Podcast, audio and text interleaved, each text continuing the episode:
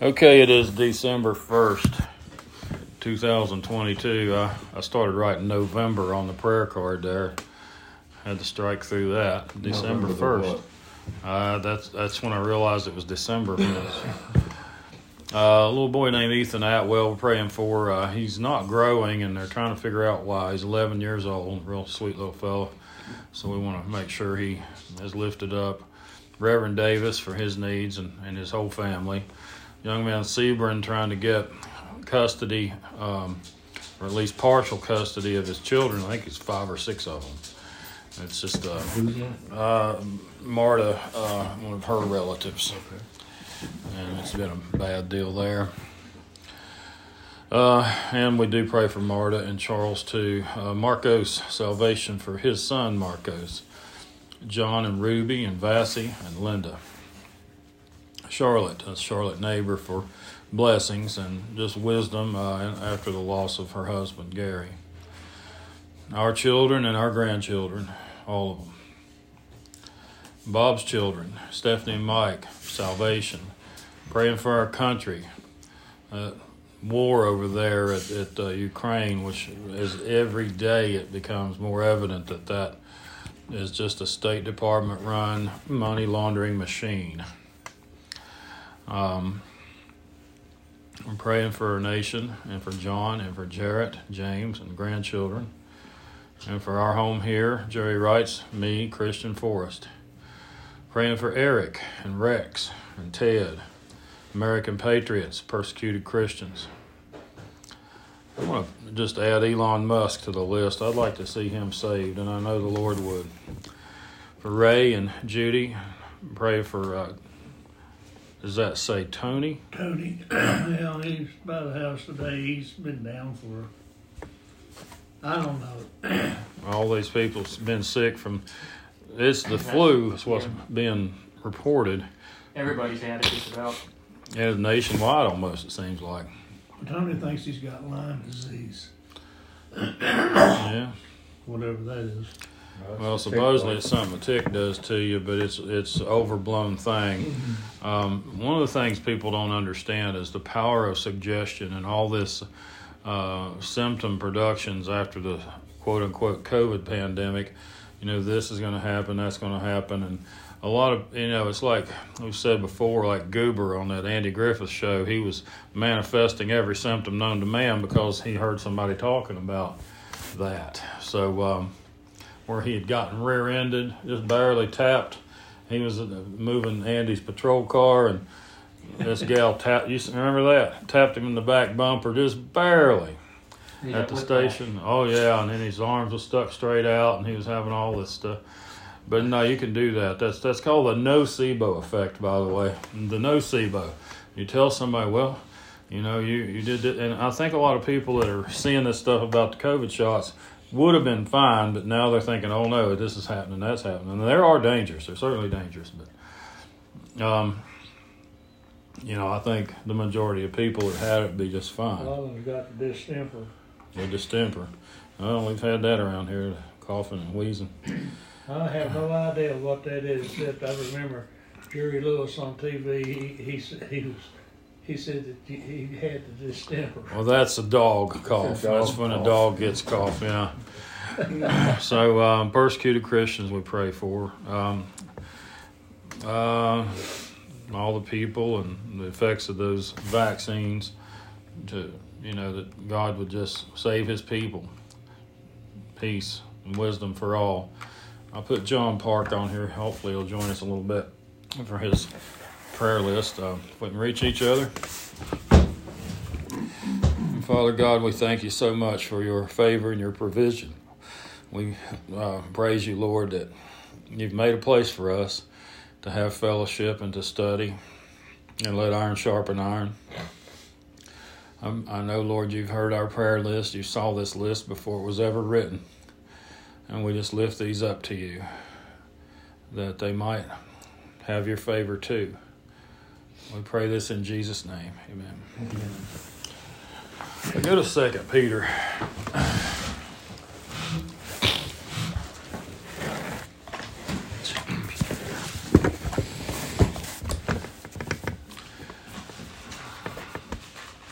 chapter 1.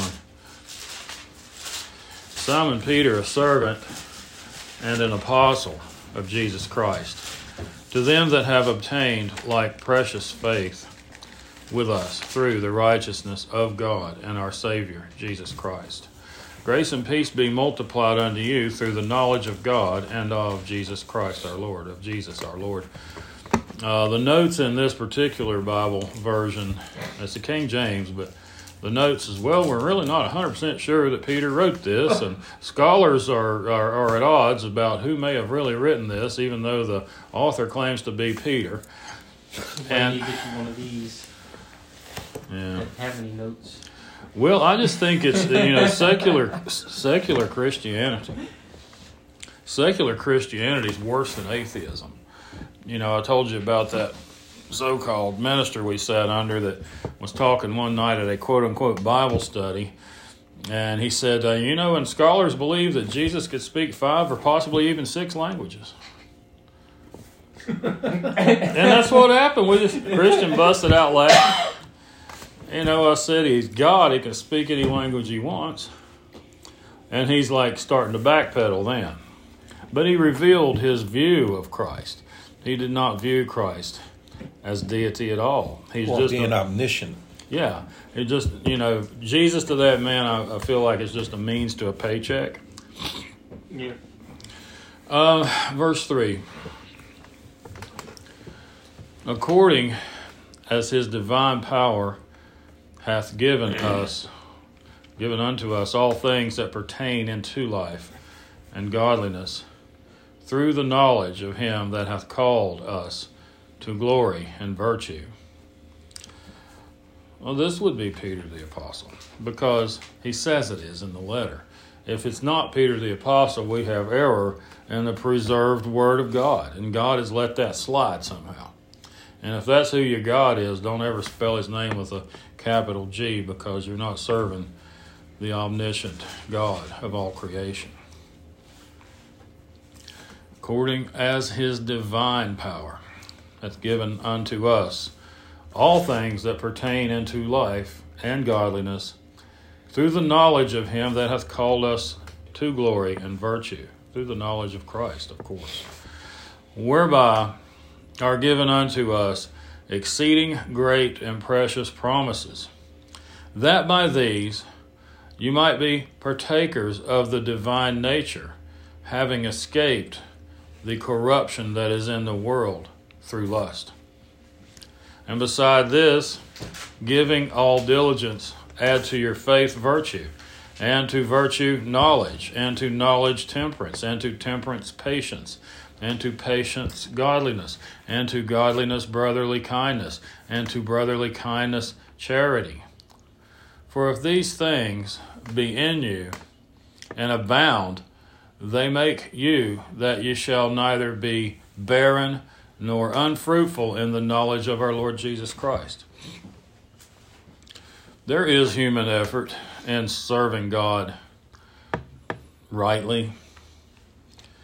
There's virtually no human effort in your salvation other than to realize you you're a sinner and you need salvation through Christ. And you know, I was debating some Calvinists the other day, and you know, uh, it, it's it always pigeonholes them when you say, "Is can a person who is dead in their sin do selfish things?" And they say, "Yeah." So well, it's a selfish thing to grab a hold of that life ring so you won't drown. You're doing it for yourself, you're not doing it for anyone else. And through that selfish act, by that dead in their sins person, they are regenerated in Christ. You know, the Calvinist loves to say there's no good in you. You can't possibly do one good thing. Well, Paul said in Romans, there's none righteous among us, no, not one. Of course, you know, that's out of actually the, the Psalms, but the the thing is, you don't have to be. Even if you could be, you can't be, but you don't have to be. You just take hold of the free gift of salvation. Why? Well, because you don't want to go to hell. You don't want to, you know, find out on the other side of this life that you're living right now that you've chosen the wrong road. Oh, verse 9. But he that lacketh these things is blind, and cannot see afar off, and hath forgotten that he was purged from his old sins. There are people saved out there.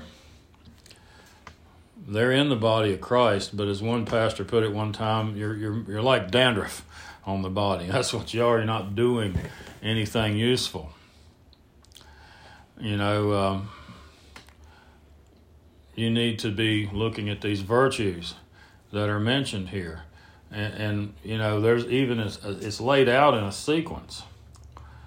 Um, add to your faith virtue, to virtue knowledge. Or you start with faith and virtue. Well, that, that could be helping others who need help, praying for others, being generous. You have that virtue. And to virtue, you add knowledge. Knowledge isn't wisdom, knowledge is different. Knowledge is what's in this word. Knowledge is, you know, what God has written, what He wants you to know. To knowledge, temperance. Temperance just means being calm and Self control. self control. And to that, patience. Be patient. You know, I, I had prayed for Turbo, his back legs, a few times, and, you know, just laying hands on him and, you know, say, asking God to restore him in accordance with his grand design. Because I know how God designed little dogs to work. And about the time I started to wonder if anything was going to happen, one day he walked out of the sunroom and I was in there in my usual spot. And here he came out of the sunroom just walking across the floor. So God will oblige. He will give you. The sun hit him, he saw the light. Well, maybe so. but you must be patient. You know, uh, we tend, I do at least, tend to want something right now. I want to see these, wow, it's a miracle, then what happened things. And that does happen sometimes. But um, God has designed the animals, and He's designed us with systems of reconstruction and systems of healing that take some time, but they're works in progress, just like we ourselves, spiritually speaking, are works in progress. Well, you know, Turbo's needs were being met. It was a work in progress. Had to wait though. Didn't want to have to wait, but I waited. But try not to ever let go of your faith. Last week, well, we, we didn't we didn't do a study last week simply because everybody was visiting and didn't have our uh, mascot here, you know, and Nobody to make fun of. yeah. What's wrong with-? But um, yeah, everybody was chatting it up so much, we just let it go that way.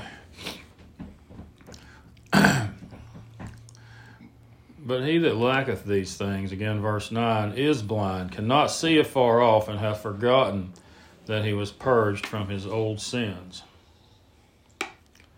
Wherefore, the rather, brethren, give diligence to make your calling and election sure. For if you do these things, you shall never fall. Now, does that mean fall into hell? No, we can fall in our in our lives as Christians. You know, Brother Perry Stone had a about he colored outside the lines there a little bit. Well, we need to remember King David, don't we? And that he was a man after God's own heart and not be so quick to uh, to judge. You know, uh, we like to do that. I certainly not going to say that I don't believe Perry saved. I mean, he very well may be, but that one audio recording of him going off Uh, Uh, he, he I- was I a mean, you- broken. did you- Yes, I listened to it. He was a broken man. His board of directors was saying, you know, all these women have come forward, said you're making, Yeah. you know, lewd statements to them and overtures, and you come on to them, and and um, was calling the entire ministry into uh, question. And yeah, he he broke down. He cried. He I'm He's- talking about where he went he off. said, and- "I will, I will, uh, I'll take a gun and I'll shoot myself." That's Yeah. what he said. That's a broken man. Oh, okay. I It's a broken man. It just when I was listening to that, it didn't really sound like any hmm. Holy Spirit filled believer. No, yeah, that uh, I mean, he's it- always spirit. He was just Yeah. The problem is when, especially people in that position, they, sure, they can be forgiven, they can be broken, but they disqualify themselves from ministry a lot of times for that, you know, like, hmm. Got Jimmy Swaggart. well. because it's, it's such a, a high calling to be a minister, you have to walk a tighter line than anybody Yeah. else. Uh, in order to minister, Yeah, you not that you certainly can't should. say or uh, can't be rather forgiven. You can be, but uh, it's a tighter line. Well, we remember. I think my biggest problem with, well, I mean, other than obviously what came out about him, is I mean, Perry was always real big on God showed me something. How much you gonna give me to tell, tell you what it is? I- He, I mean, well, he was said that about was money to uh, keep his TV show on, so he could reach more people. Yeah. I, I mean, I, I think, I think he's, he's, he's at his heart, he's a decent guy. And you know I'm what sure. Peter Peter did. Uh, Well, you used to come to Pulaski down there at that church Yeah. and saw what happened to that church. well, the What- what happened to the church? It, it burnt. Oh, really? But that's not Perry Stone's fault. I think they, they wanted their basketball court.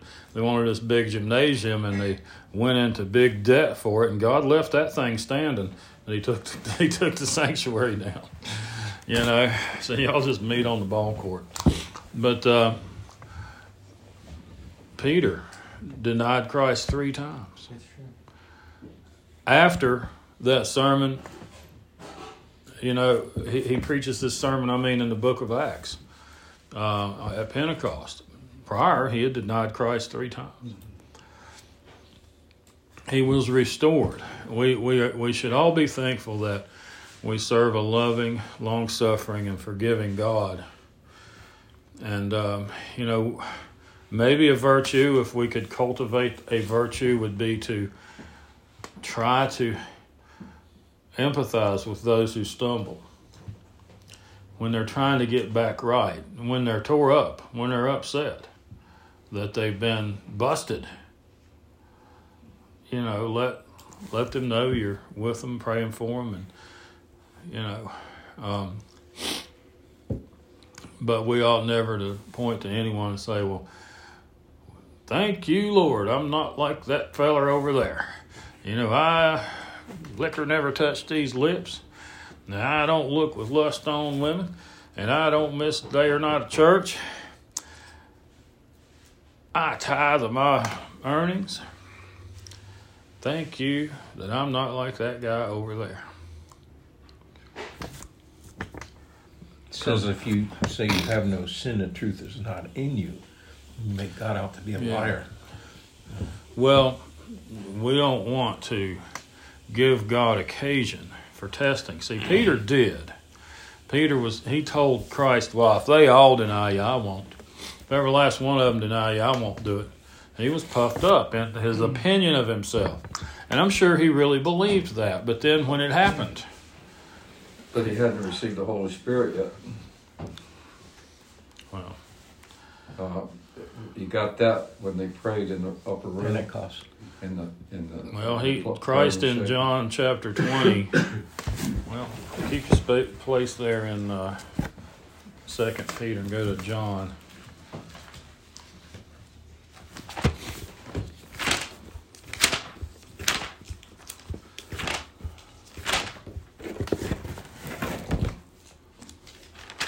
He went out from that upper room experience, and that's when he preached the uh, the famous sermon of Pentecost. Right after that.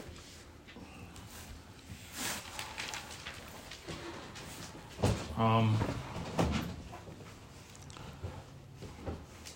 Jesus' resurrection, John 20. And Christ breathed on him, and they received the Holy Spirit. Mm-hmm. Yes. Oh, I don't know where that is. I think it's John. What do you? Oh, clock. Oh, Past time, you, you gotta wait twenty-four, except twelve how hours. about? Yeah. Just get up early in the morning. Hopefully, it'll keep it going. Um, Not bad. verse 22 of John 20, and when he had said this, he breathed on them and saith unto them, Receive ye the Holy Ghost. So um, we'll go back to Second Peter.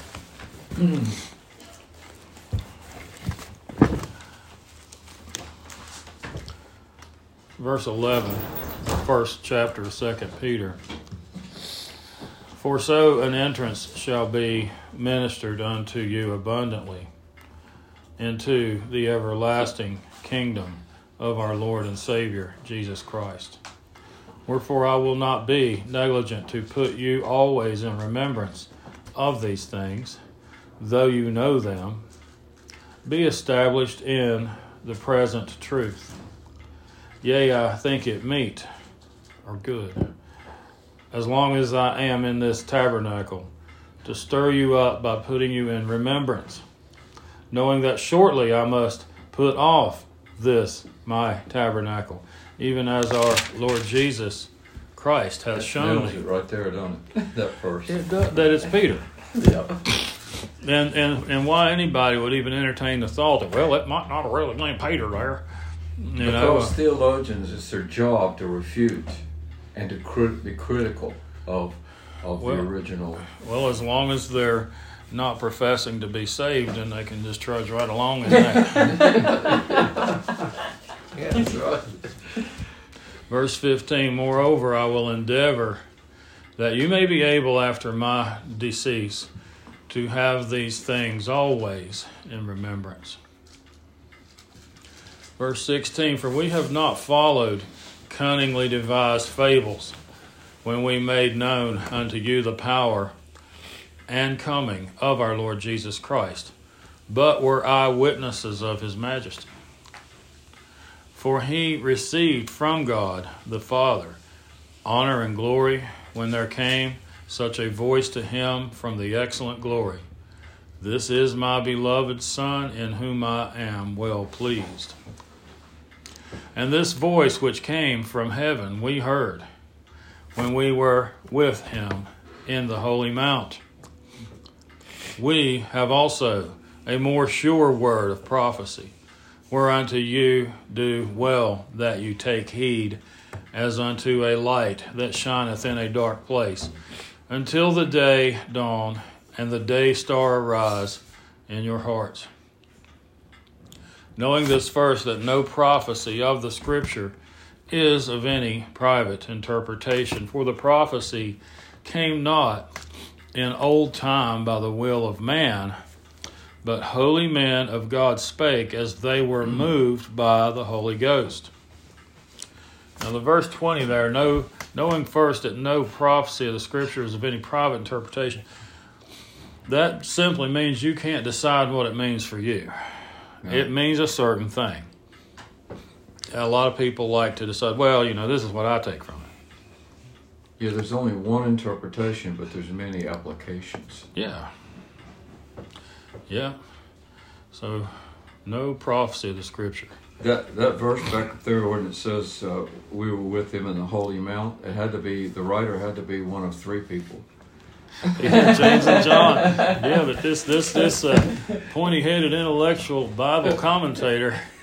Although the author claimed to be the Apostle Peter, Well, you know, when when when they write commentaries on books and things like that, if they don't have a lot to say about something before they start, you know, like three or four pages, Yeah. then that that you know that they don't they don't know what to do with all those noodles I, behind. their I like, yeah, exactly. I like the size of the print in this Bible. I'm probably gonna have to kind of resort to it because I'm having trouble seeing the other one. But yeah, the uh, notes in it are just a train wreck. That's why I got this one. This is the No Schindler. notes. That uh, I think it's called a Traveris, but it doesn't have any any other Notes. notes or That's- any. that's all it's got is Straightforward. Yeah. They, you know, cross references are helpful, but the notes are Yeah. They can mislead you. denominational. Exactly right. You know, this uh, NIV is a Ryrie, uh, Charles Ryrie. All of his notes. uh, Now we're same as he is, premillennial, Yeah. and he'll talk about the rapture and he'll talk about the millennial age to come. But you know that is following too a particular denominational view. I think it's the right one, but um, you see this one here too in Genesis six when it talks about the sons of God found the father uh, daughters of men beautiful, and they had they married them and had children. Uh, this guy, he's refuting the whole idea that Right. these were literal. And Dr. McGee did too. Yeah, well, they're wrong. They're wrong because we have the evidence that they existed. Well, we have skeletal remains. We've got obviously in um, Pyramids. Well, the, the pyramids. Obviously Goliath. If you could take the, I could make a really really good case that the cubit of the Bible is the Egyptian cubit because they they list the change in 2nd Chronicles of using the measurement of the new cubit. So I mean, and even if it was the Hebrew cubit of 18 inches, Goliath is still like nine and a half feet tall. I mean, Well, exactly, and you know, and it says that uh, it says in Joshua that the finally they killed off all the giants. yeah, Finally. yeah. you know, and uh, the last one, some of the last ones were Goliath and his brothers. Yeah. And then uh, there was King Og. He was the tallest one that they that was listed in the Bible.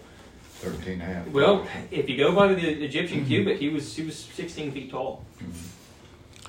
So this says that the, the scriptures were written by the Holy Spirit, the Holy Ghost in the King James, and and done by the hands of uh, holy men dedicated to the to the purpose of recording the Word. The whole idea that um, God would just sit helpless while the most prolific translation of His Word, the King James Bible, was set out there with errors in it and was set out there with naming the wrong author you know now, now people debate hebrews. Um, most think it was paul and maybe it was. Uh, but he doesn't say who he is at the beginning. Peter here says at the beginning simon peter a servant of an, of an apostle jesus christ. I'm a servant and an apostle of jesus christ. Some of the people I heard say that textual criticism, the type of words that they used back in them days, did not ascribe that Hebrew's manuscript of Peter to paul you mean to Paul. Yeah, I'm sorry. And uh, there's just a certain way, and this was written over a period of 1,500 years, you know, this book from stem to stern. So, on three different continents, 40 different authors, but all scripture we know is inspired by the Holy Spirit. But the textual criticism, like we use verbiage today that was not around, like the, just the word gay, okay, had a different meaning 100 years ago. So that's the that's what some people took and and got Paul out of that book of Hebrews. Well, uh, and you're the one that brought this to my attention years ago, Bob. Um, the um, what we have in uh, it's in Galatians, um, and the reason I opened my NIV is because this is where my notes were, were at. Um, Commentaries. well, no, I wrote this in the margin. Okay. Um, I have some trouble pulling it up. Can't read my own scribbling. Okay.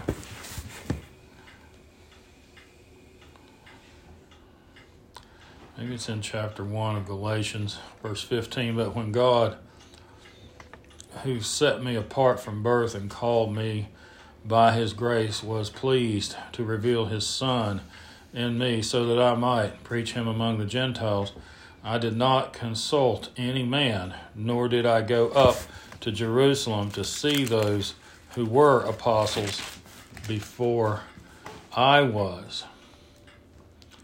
But I went immediately into Arabia and later returned to Damascus. three years, yeah. So this is Paul. We know this much. That's cool. So he, he was counseled personally by Christ. Now, Hebrews, Hebrews uh, chapter 12, verse 22, 20, 23 says, Know ye our brother Timothy set at liberty, with whom, if he comes shortly, I will see you. That's almost the last verse of, of uh, Hebrews. Yeah. Who else is talking about? And, and also in Hebrews it says, because of my bonds. He was in jail. Right. And so it's pretty evident to me that Paul wrote Hebrews. Hmm, Okay. But it, it doesn't really matter because All Hebrews, scripture. Hebrews is so such a such a wonderful book. It wouldn't matter who the Holy Spirit wrote it. It wouldn't matter what man wrote it. penned it? Hebrews chapter 2, verse 3 How shall we escape if we ignore such a great salvation? This salvation, which was first announced by the Lord, who was confirmed to us by those who heard him, God also testified to it by signs. Now, would Paul say that? Would Paul say, that it was confirmed by those who heard him. He might say that. He might say that, meaning simply that, you know, I first heard of Christ through the apostles. Although, I think he first heard of Christ on the road to Damascus. I was going to say that's. So there, that might indicate that it's someone other than It doesn't matter, as Jerry said. All right, back to Second Peter, chapter two. The Calvinists' favorite verse here. Not. They hate this verse. Chuck Swindoll brought this out. I use it a lot, and you know, those of you listening to this podcast, we've got a lot of people listening. I don't know how they found it, but I mean, you know, about 300 downloads a month. Chapter 2. But there were false prophets also among the people, even as there shall be false teachers among you, who privily shall bring in damnable heresies, even denying the Lord that bought them, and bring upon themselves swift destruction. So they're false teachers, and they're denying the Lord who bought them, and bought is Greek agorazo, and Redeemed. redeemed. It's translated as redeemed in uh, Revelation 14, same word. The Lord bought them, but they're bringing upon themselves swift destruction. The problem for the Calvinists there that he can't get out of is um, they teach the tulip, T U L I P, five points. Now, interestingly, five is, is a number of division in the Bible. Calvinism does divide. Uh, there's five pillars of Islam too. I wrote a blog post that, because the true dyed-in-the-wool dedicated Muslim also believes exactly as the Calvinist believes that God just forces everybody either here or He forces them there. They have no volition at all. There's nothing they can do to change their destination. The Muslims say your fate was written before you were born. But uh, T U L I P T, total depravity. You're so depraved you can't take hold of salvation. We've dealt with that earlier tonight. You can be depraved and take hold of salvation. You can be depraved and commit the selfish act of grabbing onto a life ring, not because you love Jesus, because you don't want to drown here or burn, as it were. And then you do kind of begin to love the Lord. You, uh, unconditional election. You know, everybody that He chooses, they've got no choice but to just be chosen. That's it. L, limited atonement. Here's their problem in this verse. The Calvinist teaches that Jesus only died for the elect. The atonement was limited to the elect. So all of the born reprobates, he didn't die for them. What about when it says that he died for the sins of the whole world? Well, they wordsmith that one. They wordsmith that one. And it's not God's will that anybody should perish. Well, that's just one chapter over, Second Peter 3 9. The Lord is not slack concerning his promise, as some men count slackness, but is long suffering to us. We're not willing that any should perish, but that all should come to repentance. God isn't well, and they'll say, well, he's not willing that any of the elect should perish. That's what they do. He added something. Yeah. And you know, and uh, I think I think it's in First John two. Where is it? So what about if you confess your sins? He's He's faithful and just to forgive How about, us. how about if you, uh, if you, uh, in Romans eight, nine, and ten, um, if you confess the Lord Jesus. Believe in your heart that God raised him from the dead. So if you don't have a choice, then how can you do that? Their whole doctrine is just impossible to prop up. Everything they teach is like trying to nail jello to a wall. Something falls off. You get something about figured out, and then something else falls off. I listened to a John MacArthur mini sermon yesterday, Mhm. and he kind of t- tries to backpedal a lot of it. But if you read between the lines or between his uh, uh, large words he uses Yeah. in in his descriptions, you know, you can you can tell he still believes that certain people are only destined to be saved. Why Yeah. would you want to serve a God like that? That's the problem. I mean, goodness, I, that's sort of how I feel. Ego trip? I don't know. First Timothy two, verse four, who will, talking of God our Savior, who will have all men to be saved and to come unto the knowledge of truth. So It speaks, you know, uh, to those who are perishing, the gospel's veiled. They cannot see it. You got to be born again. This is spiritually, supernaturally revealed to us. It's like a hologram. If you don't have the proper light, you can't see it. Right. And the Holy Spirit is the one that illuminates the words in this book. Amen. Well, in First John chapter two, verse two, it says, "And He is the propitiation for our sins, and not for ours only, but also for the sins of the whole world." What does the Calvinist do with that? With limited atonement, limited atonement falls right there. But they wordsmith it, they jerk it around, and they'll holler, you know, Charles Spurgeon. Spurgeon contradicted Calvinism as much as he picked, he affirmed it. Spurgeon was good. too. He was a great preacher. Um, but I mean, he did get wrapped around the axle of it, of, of some Calvinist points. So, limited atonement. Well, that means the Lord did not buy the elect. I mean, in this case, if these are elect, He didn't buy them because they went to destruction. Um, 2 Peter 2, verse 1. So they can't make that fit. If they say, well, these were not really purchased. Well, what does redeemed mean then?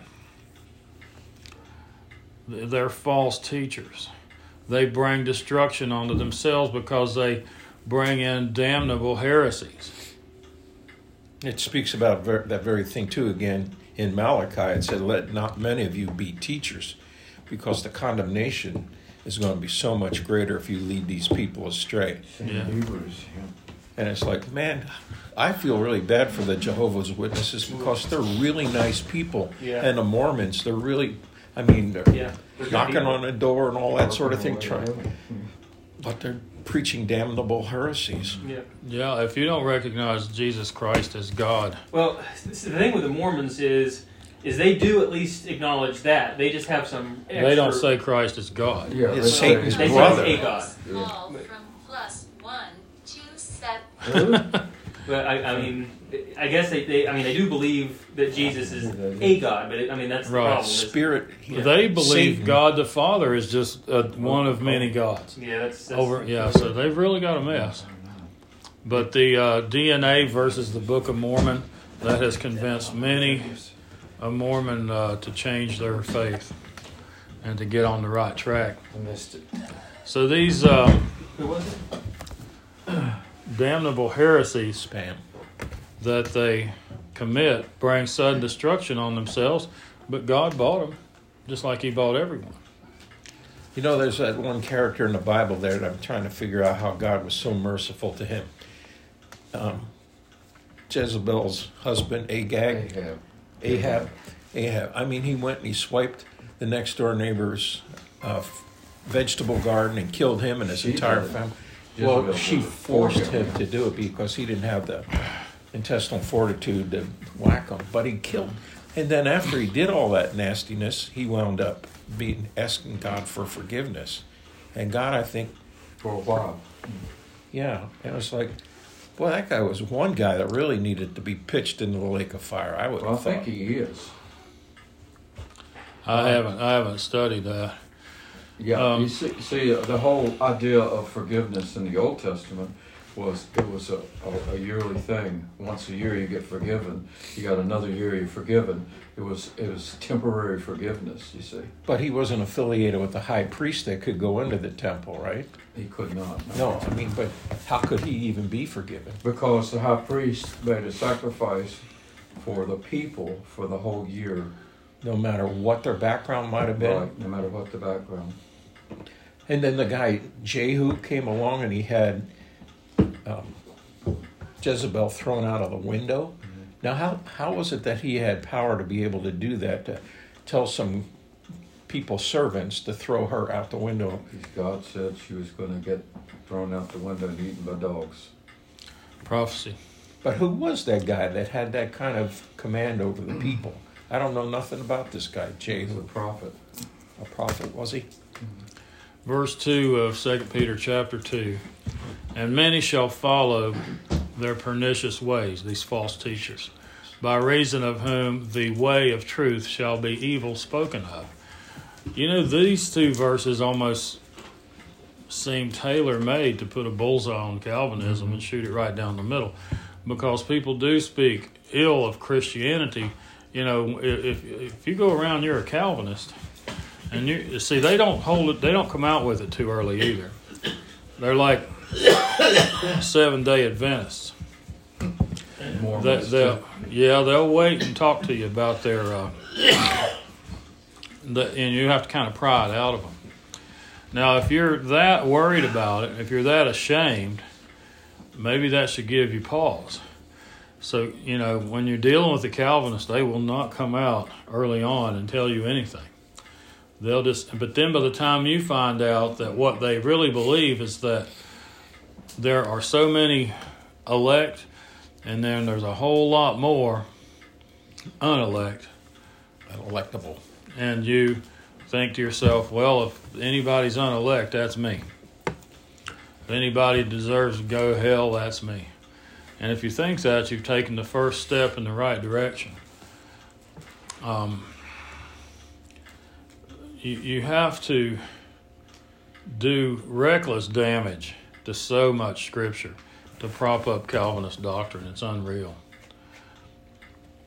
Verse 3 And through covetousness shall they with feigned words make merchandise of you, whose judgment now of a long time lingereth not, and their damnation slumbereth not.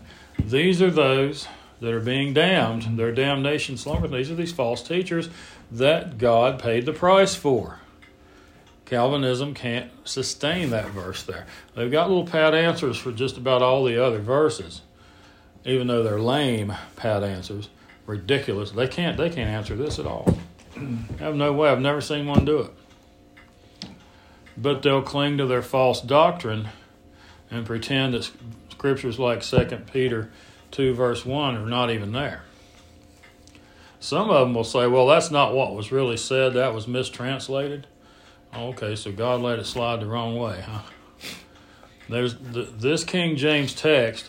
Now, yes, it's been updated a time or two through the centuries. Over four centuries, it's been out there. It's just been adjusted for The language. the language, the way we speak English. The, the, most of the ones we read is uh, 1796. Is that it? 1769, rather. 1769. So, um, and I looked at there's an authorized King James. There's King James is very little difference, but there's a few places where they'll use a, a different word, like with a asketh instead of ask or something like that. Even though both of them have it both ways. But he says in verse four, "For if God spared not the angels that sinned, but cast them down to hell, and delivered them into chains of darkness." to be reserved unto judgment, and spared not the old world, but saved Noah, the eighth person, a preacher of righteousness, bringing in the flood upon the world of the ungodly, and turning the cities of Sodom and Gomorrah into ashes, condemned them with an overthrow, making them as an example unto those that after should live ungodly, and delivered just Lot, vexed with the filthy conversation of the wicked. For that righteous man, dwelling among them, in seeing and hearing, vexed his righteous soul from the day to day with their unlawful deeds. If all of this, then the Lord knoweth how to deliver the godly out of temptations and to reserve the unjust unto the day of judgment to be punished. Notice that Lot is recorded as a righteous man. He did some pretty unrighteous things. And the scripture says the reason he was acting this way is all these people that he was living with. You know, the Bible says he, he pitched his tent toward Sodom. He chose the better part, or what looked to be the better part. Ended up being gay. Yeah, that was, yeah, exactly. That's why they call it sodomy to this day, because of that. The gay lobby, they don't like that fact, but there it is. So, um, verse 10 But chiefly them that walk after the flesh in the lust of uncleanness and despise government, presumptuous are they, self willed, they are not afraid to speak evil of dignities. Whereas angels, which are greater in power and might, bring not railing accusation against them before the Lord, but these, as natural brute beasts, made to be taken and destroyed, speak evil of the things that they understand not, and shall utterly perish in their own corruption, and shall receive the reward of unrighteousness, as they that count it pleasure to riot in the daytime. Spots they are and blemishes sporting themselves with their own deceivings while they feast with you, having eyes full of adultery, and that cannot cease from, uh, from sin, beguiling unstable souls, a heart they have exercised with covetousness practice, covetous practices, cursed children, which have forsaken the right way and are gone astray, following the way of Balaam, the son of Bosor, who loved the wages of unrighteousness, but was rebuked for his iniquity. The dumb ass, speaking with man's voice, forbade the madness of the prophet. These are wells without water, clouds that are carried with a tempest, to whom the mist of darkness is reserved forever. For when they speak great, swelling words of vanity, they allure through the lusts of the flesh, through much wantonness. Those that were clean escaped from them who live in error. While they promise them liberty, they themselves are the servants of corruption. For of whom a man is overcome, the same is he brought to end bondage. For if after they have escaped the pollutions of the world through the knowledge of the Lord and Savior Jesus Christ, they're again entangled therein to overcome the latter end is worse with them than the beginning. For it had been better for them not to have known the way of righteousness than after they have known it to turn from the holy commandment delivered unto them. But it has happened unto them according to the proverb, to the true proverb, the dog is turned to his own vomit again, and the sow that was washed to her wallowing in the mire. Hebrews chapter 6 talks about this same thing drawing close to God, understanding it, uh, understanding righteousness, knowing what it is, Tasting it. tasting it, yes, and turning away. These people were not born again. These false teachers were not. God knows who they are. Um, in the first uh, verse of chapter 2, what do you take on this? But there were false prophets also among the people. Uh, now, Peter's writing this um, 60 AD, Yeah. 55 AD, something like that, maybe. Uh, was he referring to the Old Testament I, prophets? yeah, I would think yes. Uh, And does this whole discourse here go in light of false prophets in the past? Well, I mean, obviously, I, I guess in Deuteronomy, uh, it talks about what the measure of a prophet is. And so, I mean, I I think I kind of take that to mean that there were false prophets because it was No, definitely false prophets, you know- but I'm, I mean, what's Peter talking about? Presently or formerly? Well, he says the second part of that, even as their privilege shall, I'm sorry, uh, even as there shall be false teachers among you, who Right. So they were there correct, in the past and and yeah, and now they're, and we're reading this now, and they're out there now. And I remember back in Deuteronomy, it spoke about if a prophet were to say something and one thing out of a Yeah. hundred was wrong, he Yeah. got stoned. Yeah. How many of these characters on TV would even be out there anymore yeah. if that happened? That None. same- Yeah, when you was when you was reading verse ten, I was thinking of this one person that that you see is a, a lady that is very prominent in the Pentecostal, uh, name it, claim it. Yeah. And she says the first thing she does is when she gets out of bed, she starts stomping the devil. And she stomps the devil all day long. Now, that sounds exactly like this person they're talking about in verse 10. You know, they don't know what they're up against, they don't know what they're talking about. Sounds like Joe Smart. That is who said. Joe Smart. Yeah, there you go. Um, yeah, the Satan isn't not to be trifled with. Now, if by that she means she is resisting him so that he will flee, and, and, and She means defeating the devil. yeah, we don't defeat him.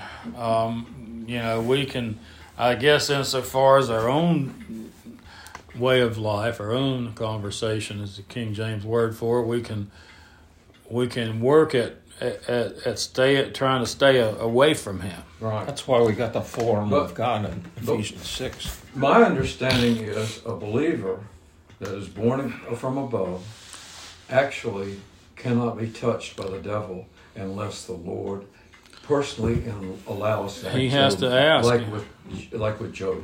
And Peter, you know, uh, Jesus told Peter, Satan has desired to sift you as wheat, but I prayed for you. So that was a way of telling Peter, I'm going to let him. I'm going to let him do it because there's something you need to learn. Mhm.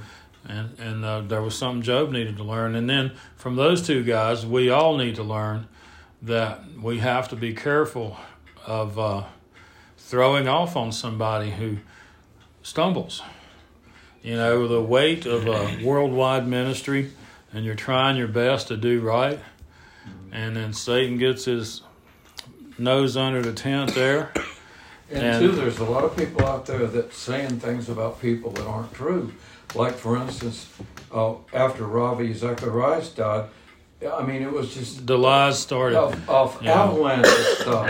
Those and here's people- a man that lived a godly life for Yeah. years and years. Th- and those years. people are that did that, and and I think one of them was one of his own daughters.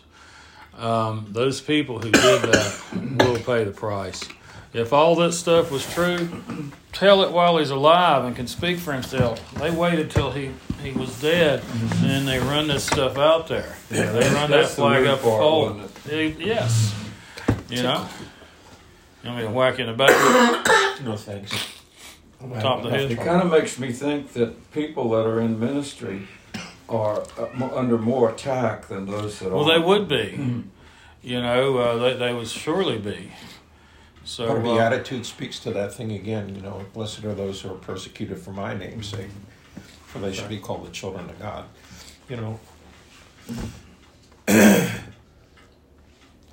study to, so- it says, study to sh- show yourself approved. I mean, we've got scripture to back up. Always be prepared to give that answer for the whole.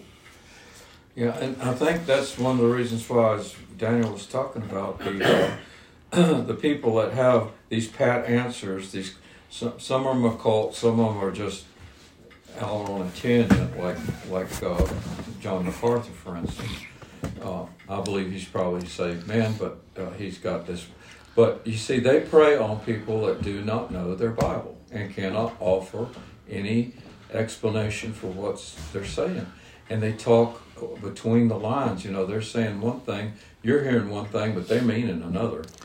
Well, the, the, the earmark of a, of a true Calvinist. Now, a lot of people are not really Calvinists. They just say, well, my grandfather, grandmother went to the Podunk Presbyterian, and I was raised up in Podunk Presbyterian by my, you know, dad and mom, and uh, and now I go to Podunk Presbyterian. They said something about John uh, Calvin and and his institutes, and uh, that's what we believe. That's what we stand on.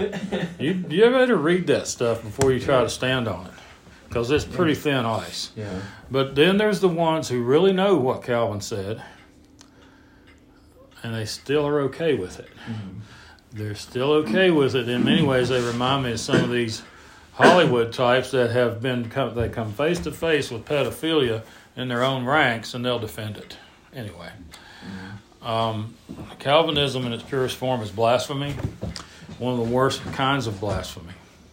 That's where Psalm 2 comes in. The Lord shall have them in derision. He shall laugh and have them in derision. They don't even know what toilet to go use. Can't tell if you're a boy or a we're girl. at now. But don't forget that Lot was called a righteous man and he was vexed. A righteous man vexed by those who were around him. And, um, you know, you can get, you could be a righteous man and get vexed. You know, you go back to Perry Stone. And then they get some, um, some interns in there, some office help. And some of these young ladies are probably still blurring the line in, in and out of salvation. You don't come in and out of it, but they're towing the line against it. Maybe they're not saved yet. And they're pretty easy for the enemy to uh, Manipulate. manipulate. And they, you know, the devil just dangles this young lady in front of Stone. And maybe for a good while he resisted it. But maybe things happened in his own home. The wives take care of their husbands. They're supposed to. If they stop doing that, what happens? The devil gets a foothold. The Bible tells you that. So they want to be blameless, but if they're not taking care of their husband, then he is uh, he's vulnerable. And so sure, you know, uh, he struggled. He's going to be okay, I think. But we have to look at it that way because we say, "Oh, look at you, you pompous arse." This, that, and the other. You self-righteous so and so. Look how far you've fallen. Ha ha ha! I would never do that. Peter said he wouldn't deny Christ, didn't he? Didn't he say that? I would say the only reason that we all don't fall is is is Christ is keeping it from happening. I think if the devil had free reign on us, we would have a real struggle. What you doing? I'm making myself a coffee thing. I thought you didn't drink Well, this isn't coffee. This is. cappuccino. It's, it's, it's not coffee. Yeah, I was gonna say it does not have the Ron Taylor stamp of coffee. That's faux coffee. Frappuccino. Well, so I think that was it for us tonight. Uh, we're about an hour in. Uh, Pretty neat. Pretty neat discussion.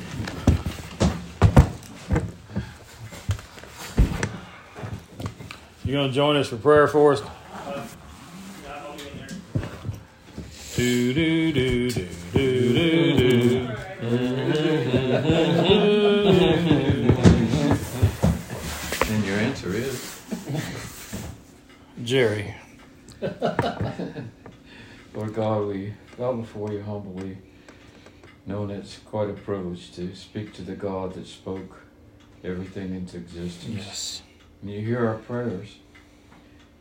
And Lord, we ask that you uh, forgive us of anything in our lives that prevents you from working the way we would hope you could. Help us, Lord, to see those things which uh, Peter laid out there in chapter 2 about, about virtue and godliness and faith and self control, good works. Help us, Lord, to see how important those are, not only for our testimony, but also that we might uh, influence others to uh, to see the hope that lies within us. And may we be prepared. So, Lord, I thank you for opening this home and for the importance of being able to sit here and discuss your word among friends and brothers in Christ. And, and uh, I thank you, Lord, that uh, you've allowed this to happen for so many years and continue to. Lord, we look forward to your coming. Yes, Lord. We thank you that uh, we have that great hope and promise that no matter what happens, you're in charge. You've got it all figured out, and we just need to trust in you. Yes, Thank you so much for the Lord for dying and saving us and resurrected that we might know eternal life with, with Him. And we pray, God, that you'd help us to walk in His way and uh, bear in mind that we are just this close to eternity. And we thank you in Jesus' name. Amen. Jesus' name.